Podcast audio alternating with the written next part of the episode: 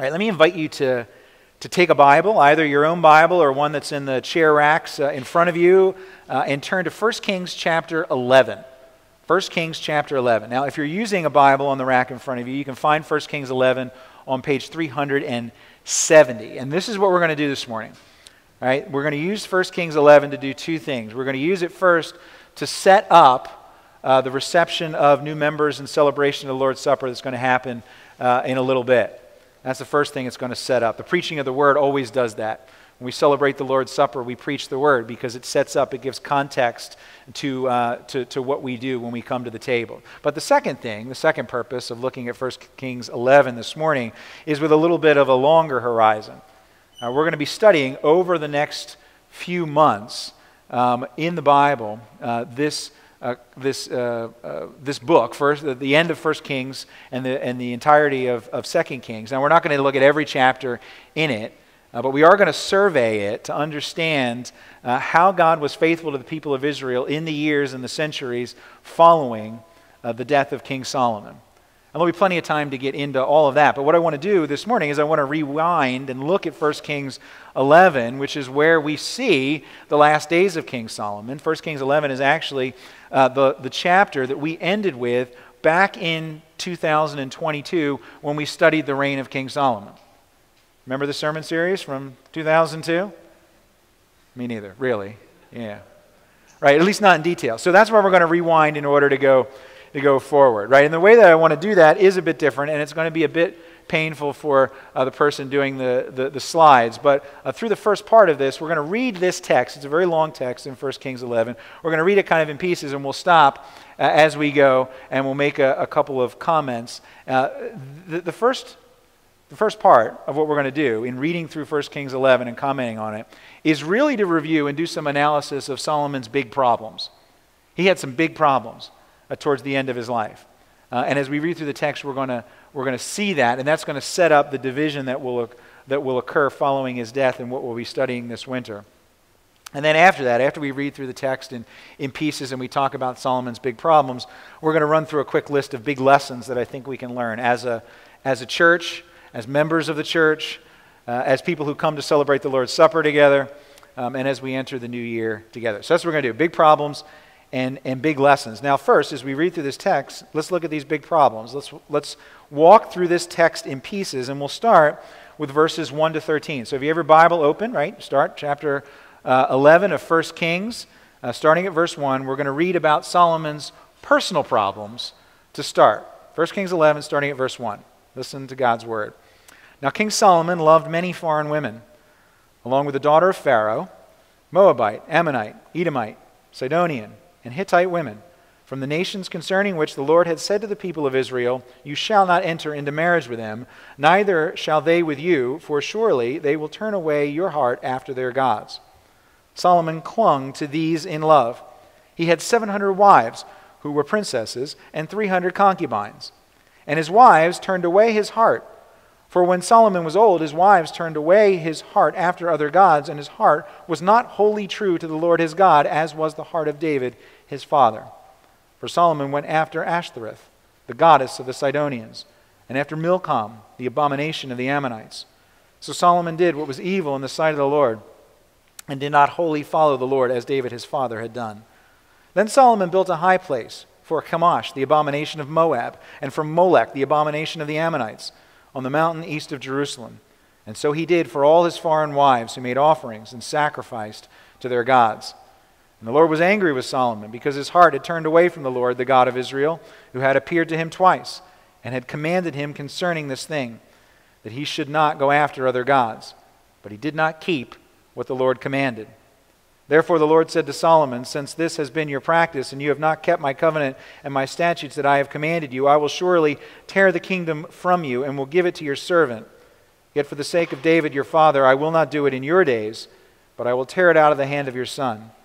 However, I will not tear away all the kingdom, but I will give one tribe to your son, for the sake of David my servant, and for the sake of Jerusalem that I have chosen. This is God's word. Now, for the first problem, the foundational problem we see here, Solomon turned away from God. Specifically, his heart turned away from God. All right, you see that. It starts with his love. It says in verse 1 his love for foreign women and even if you could even if you could rationalize the 700 wives of royal birth as somehow some sort of political uh, strategic uh, scheme which you can't by the way you can't can't rationalize that away but even if you could try the 300 concubines mistresses who didn't even meet the status of a wife that would tip you off if that's all you had to the fact that solomon had a big problem here and it's not the external sin that's actually of most concern. It's the fact that his heart was not devoted to God, right? He set up places of worship to foreign gods. Started, obviously, in response to requests from his, his wives, and then he ended up participating in them as well. And God, justifiably, is angered by this. Angered because it was in direct contradiction of his law. A law that God had put in place to protect the dignity of his name and to protect the happiness of humanity. That's why God gave gave the people of Israel his law. And Solomon's heart had turned away from it. He had serious personal problems. Right? That's the first set. That's the first big problem he had. Now, second, let's keep reading. Let's look at verse 14. He also had some political problems. Right? So this is 1 Kings 11, starting at verse 14. I'll read through the end of verse 25. And the Lord raised up an adversary against Solomon, Hadad the Edomite. He was of the royal house in Edom. For when David was in Edom, and Joab, the commander of the army, went up to bury the slain, he struck down every male in Edom. For Joab and all Israel remained there six months until he had cut off every male in Edom. But Hadad fled to Egypt together with certain Edomites of his father's servants, Hadad still being a little child. They set out from Midian and came to Paran and took men with them from Paran and came to Egypt, to Pharaoh, king of Egypt, who gave him a house and assigned him an allowance of food and gave him land. And Hadad found great favor in the sight of Pharaoh, so that he gave him in marriage the sister of his own wife, the sister of Tahpenes, the queen. And the sister of Tahpenes bore him Genubath, his son, whom Tahpenes weaned in Pharaoh's house, and Genubath was in Pharaoh's house among the sons of Pharaoh. But when Hadad heard in Egypt that David slept with his fathers, and that Joab the commander of the army was dead, Hadad said to Pharaoh, Let me depart that I may go to my own country. But Pharaoh said to him, what have you lacked with me that you are now seeking to go to your own country? And he said to him, Only let me depart. And God raised up as an adversary to him Rezon the son of Eliada, who had fled from his master Hadadezer, king of Zobah. And he gathered men about him and became leader of a marauding band after the killing by David. And they went to Damascus and lived there and made him king in Damascus. He was an adversary of Israel all the days of Solomon, doing harm as Hadad did. And he loathed Israel and reigned over Syria. This also is God's word. Now, God raises up, you know, all the details and stuff, right? It's going to be a struggle to remember, right? But this is the point. God raises up two men to struggle against Solomon. Two problems, political problems. Neither of these men are Israelites. You've got Hadad in the south, he's an Edomite. Edomites were descendants of Esau, the brother of Jacob, who was the father of the, of the Israelites, right? So you've got bad blood that goes back in these families a long way. And Hadad specifically, Hadad the Edomite, was a victim of David's wars, Solomon's father, and was apparently waiting for David's death to come back from exile in Egypt to cause trouble. And that's what he did for Solomon. Came back, a political enemy of Solomon's father David, came back to cause trouble in Israel. Now, Rezon, this other guy, right, if, if, if, if Hadad is in the south, Rezon is in the north in the kingdom of Zobah. Now, this too, this hostility is also rooted in David's wars. Rezon apparently had never accepted defeat at the hand of David, and he formed a band of sort of guerrilla warfare, uh, guerrilla warriors to trouble Solomon based out of Damascus. Right? So you've got political problems. The point is, you've got political problems for Solomon from the outside. You've got his own personal heart, right? That was number one. Now you've got external political problems. Now, he also had he also had political problems on the inside. We'll call these legacy problems, right? What's going to happen after he, after he dies? Let's keep reading. Now, verse 26. Verse 26, going to verse 40. Okay? Jeroboam, right? So now we're talking about people internal to the kingdom. Jeroboam, the son of Nebat, an Ephraimite of Zeredah, a servant of Solomon, whose mother's name was Zeruah, a widow, also lifted up his hand against the king. And this was the reason why he lifted up his hand against the king. Solomon built the Millo and closed up the breach of the city of David his father. The man Jeroboam was very able, and when Solomon saw that the young man was industrious, he gave him charge over all the forced labor of the house of Joseph.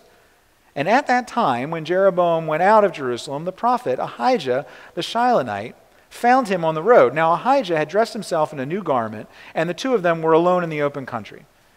Then Ahijah laid hold of the new garment that was on him and tore it into twelve pieces. And he said to Jeroboam, Take for yourself ten pieces, for thus says the Lord, the God of Israel Behold, I am about to tear the kingdom from the hand of Solomon, and will give you ten tribes. But he shall have one tribe for the sake of my servant David, and for the sake of Jerusalem, the city that I have chosen out of all the tribes of Israel. Because they have forsaken me and worshipped the Ashtoreth, worshipped Ashtoreth, the goddess of the Sidonians, Chemosh, the god of Moab, and Milcom, the god of the Ammonites, and they have not walked in my ways, doing what is right in my sight, and keeping my, father, uh, keeping my statutes and my rules, as David my father did. Nevertheless, I will not take the whole kingdom out of his hand, but I will make him ruler all the days of his life, for the sake of David my servant, whom I chose, who kept my commandments and my statutes. But I will take the kingdom out of his son's hand, and will give it to you, ten tribes. Yet to his son I will give one tribe, that David my servant may always have a lamp before me in Jerusalem, the city where I have chosen to put my name. And I will take you, and you shall reign over all that your soul desires, and you shall be king over Israel. And if you will listen to all that I command you, and walk in my ways, and do what is right in my eyes, by keeping my statutes and my commandments, as David my servant did, I will be with you, and will build you a sure house, as I built for David, and I will give Israel to you and I will afflict the offspring of David because of this, but not forever. Solomon sought therefore to kill Jeroboam. But Jeroboam arose and fled into Egypt to Shishak, king of Egypt, who was in Egypt until the death of Solomon. All right, now this is foreshadowing stuff that we're going to talk about in coming weeks. Kingdom divides after Solomon, and here's, here's, here's how it's, it's going to happen. But the point for us in looking at the problems of Solomon, he had political problems from the outside, yeah historical enemies that weren't Israelites, but Jeroboam is from the inside. He was an Israelite from the tribe of Ephraim. And he was a rising star. He was a hot prospect in Solomon's government. He had a significant role in the king's construction projects. But in response to Solomon's idolatry and in Solomon's turning away from God, God speaks to Jeroboam through the prophet and tells him that he's going to become king over 10 of the original tribes of Egypt.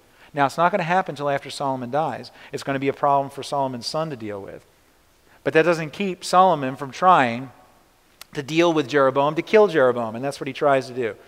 All kinds of terrible political internal problems. Jeroboam escapes, he goes to Egypt, he flees there, he bides his time until Solomon dies, which of course eventually happens. Now that leads us to the very end of the chapter, the, the ultimate problem that Solomon and all of us face. Finish the chapter, verse 41 to 43. Now the rest of the acts of Solomon and all that he did, and his wisdom, are they not written in the book of the Acts of Solomon? And the time that Solomon reigned in Jerusalem over all Israel was 40 years. And Solomon slept with his fathers and was buried in the city of David his father. And Rehoboam his son reigned in his place.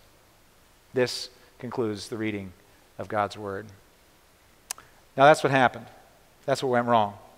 Solomon's love shifted from God to, to other things. And in judgment, God raised up enemies enemies from the outside, enemies from the inside.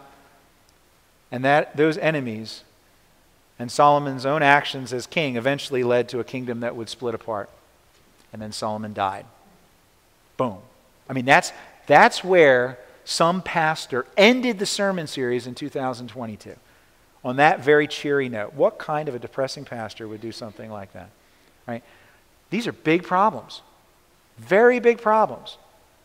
And over the coming weeks, we'll talk about God's faithfulness in the midst of what occurs next. But just real quickly, as we end here, let's maybe glean a couple of lessons from this as we start the new year together. What can we learn from this? What are the big lessons? Well, I think there's, I think there's five. Let's take through them. Five lessons that we can learn. Lesson number one cracks start small. The kingdom will crack, it will break apart, but the cracks start small. In other words, we fall into sin long before we fall into disgrace.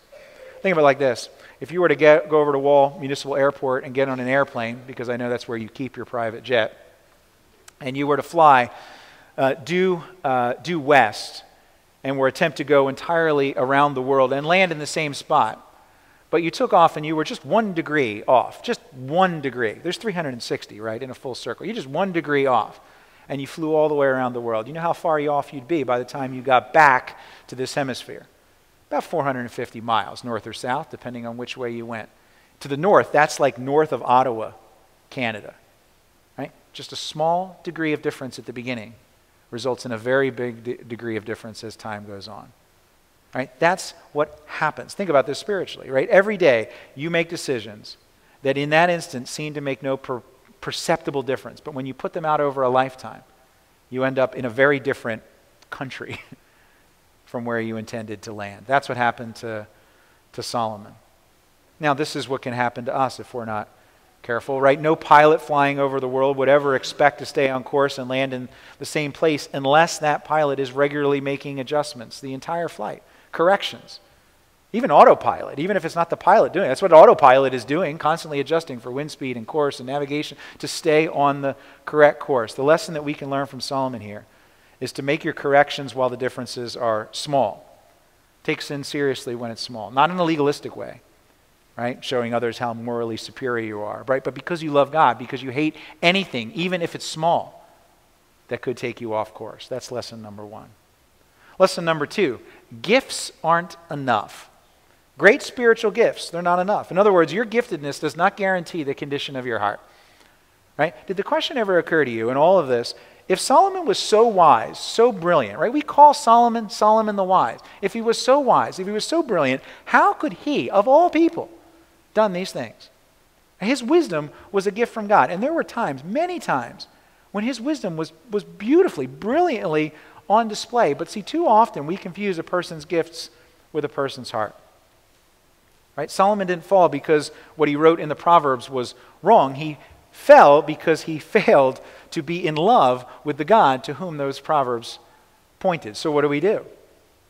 Well, if you're evaluating your own spiritual condition, right, then you have to understand, you have to re- your external productivity is not the measure of your internal spiritual heart. Your external productivity can be very misleading. You can be serving in all kinds of important ways, but that, in and of itself, may not speak to the condition of your heart. Honestly, ask yourself this question. This is the this is the, the lesson, right? What's the condition of my attitude towards God? What is the greatest object of my affection? Stick to the aviation metaphor, right? I'm not talking about your, your, your distance from the final destination. I'm not talking about your speed. I'm not talking about the course. I'm talking about what instrument will you use to judge whether you're off course or not. The instrument that you use to judge whether you're off course or not is not your gift o meter or your productivity o meter. It is a heart meter. And only the Scripture and the power of the Holy Spirit and the community of other people can help you with that. Now, it's pretty depressing if we just stop there, those lessons. Okay, I'm just, I, you actually think about your own life and you're like, one degree, man, I'm probably off a lot more than that. Where am I going to end up? Well, let's see. Let, let, let, there's more lessons. Lesson three Lesson three God's in control. You hear that? God's in complete control. And we see that specifically in the case of the discipline that he's prom- promising to bring against Solomon's kingdom. If you go back and you look at verse 35, where God is talking through the prophet to Jeroboam, right? See how he phrases it. He says, I will take the kingdom out of his son's hands, out of Solomon's hands, and I will give it to you, that is Jeroboam, ten tribes. You see that? Who's in control of all this that's happening? God is. He's the one who's going to take it and he's going to give it. He hasn't relinquished control, not for a second. Now, at a broader level, that should be somewhat comforting to all of us during any time of political uncertainty, nationally, internationally, whatever. But at a personal level, as you consider your own life, right, it also means that God is in complete control even of your disobedience and its consequences. Right? This is what I mean. This is why this is so comforting. If you're suffering through the consequences of personal sin, poor decisions in your own life, fractured relationships, right, addictions, destructive behavior, and they're your fault. Or if you're suffering through the consequences of sin more broadly, like disease, like the prospect of, of physical death. Or if you're suffering because of the sin and the consequences of something that has been done against you or to you. In any of those categories where you may be suffering, Hope starts with the truth that there is a God who is sovereignly ruling over all of it. And that's really that's really helpful when we think about the why questions of our lives. We may not be able to get into the specifics of why we are experiencing particular areas of suffering, but a God who is in control tells us that there is one to whom we can go in the midst of those questions. That's lesson three. God's still in control. Now, lesson number four God's not done.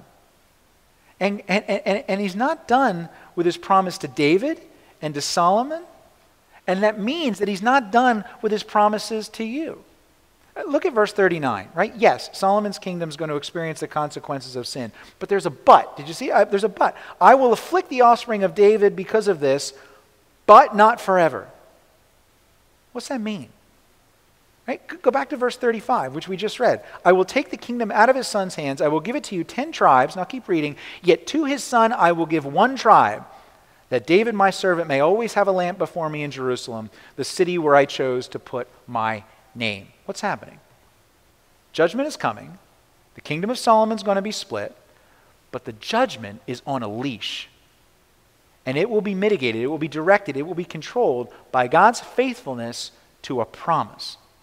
A promise that was made way back to the patriarch Jacob, Israel himself, that the scepter, the, the, the, the, rule of the king, would not depart from Jacob's son Judah. And it was because of that promise that God chose David, Solomon's father, from the tribe of Judah to be king. And it was to David that God extended the promise of a forever king through his line. You still got your Bible, right? If you can, turn to this. We're going to keep coming back to this promise a number of times this winter. It's the most, one of the most important passages in the history of Israel. 2 Samuel chapter 7. Right? 2 Samuel is the book before 1 Kings. Right? I want to remind you of this connection so often that it's almost automatic. 2 Samuel 7, starting in the middle of verse 11. This is God speaking to David through the prophet Nathan. The Lord declares to you that the Lord will make you a house when your days are fulfilled and you lie down with your fathers, I will raise up your offspring after you, who shall come from your body, and I will establish his kingdom. He shall build a house for my name, and I will establish the throne of his kingdom forever. I will be to him a father, and he shall be to me a son. When he commits iniquity, I will discipline him with the rod of men, with the stripes of the sons of men. But my steadfast love will not depart from him, as I took it from Saul whom I put away from before you. And your house and your kingdom shall be made sure forever before me. Your throne shall be established forever. Right? You see what he's saying here? Solomon did wrong, but that wrong did not surprise God. And it doesn't negate the promise. The kingdom of David's son Solomon, the lamp in Jerusalem, it's going to continue. Right? And you go to Matthew chapter 1 and you look at just one verse in Matthew chapter 1, verse 7. And what does it say? It says, Solomon, the father of Rehoboam. Solomon's name, where is it located? In a list of names in the genealogy of who? The genealogy of Jesus. A record of the genealogy of Jesus Christ, the son of David. Jesus is the son of, of who? He's the son of Solomon. God wasn't done. Things are going to get very bleak for the people of God. All right, the unity of the kingdom is going to be broken. There's going to be a few good kings we'll look at this winter, not very many, but God's not done. The prophets would largely be ignored throughout the centuries that were, were to come, but God wasn't done. He kept his promises. He preserved the tribe of Judah, he preserved the line of David and Solomon because it was from that line that Messiah would come.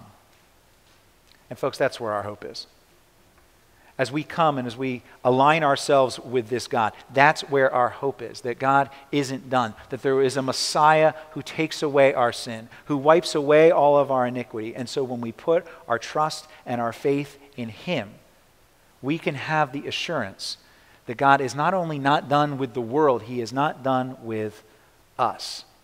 Come to Him in the midst of your big problems, and you will find the solution that only He can provide. Let's pray together. Father, we thank you for the truth of who you are, and that in the midst of the problems that we face, you are active, you are working, and that you will not fail to be faithful to your promises. And we pray these things in Jesus' name. Amen.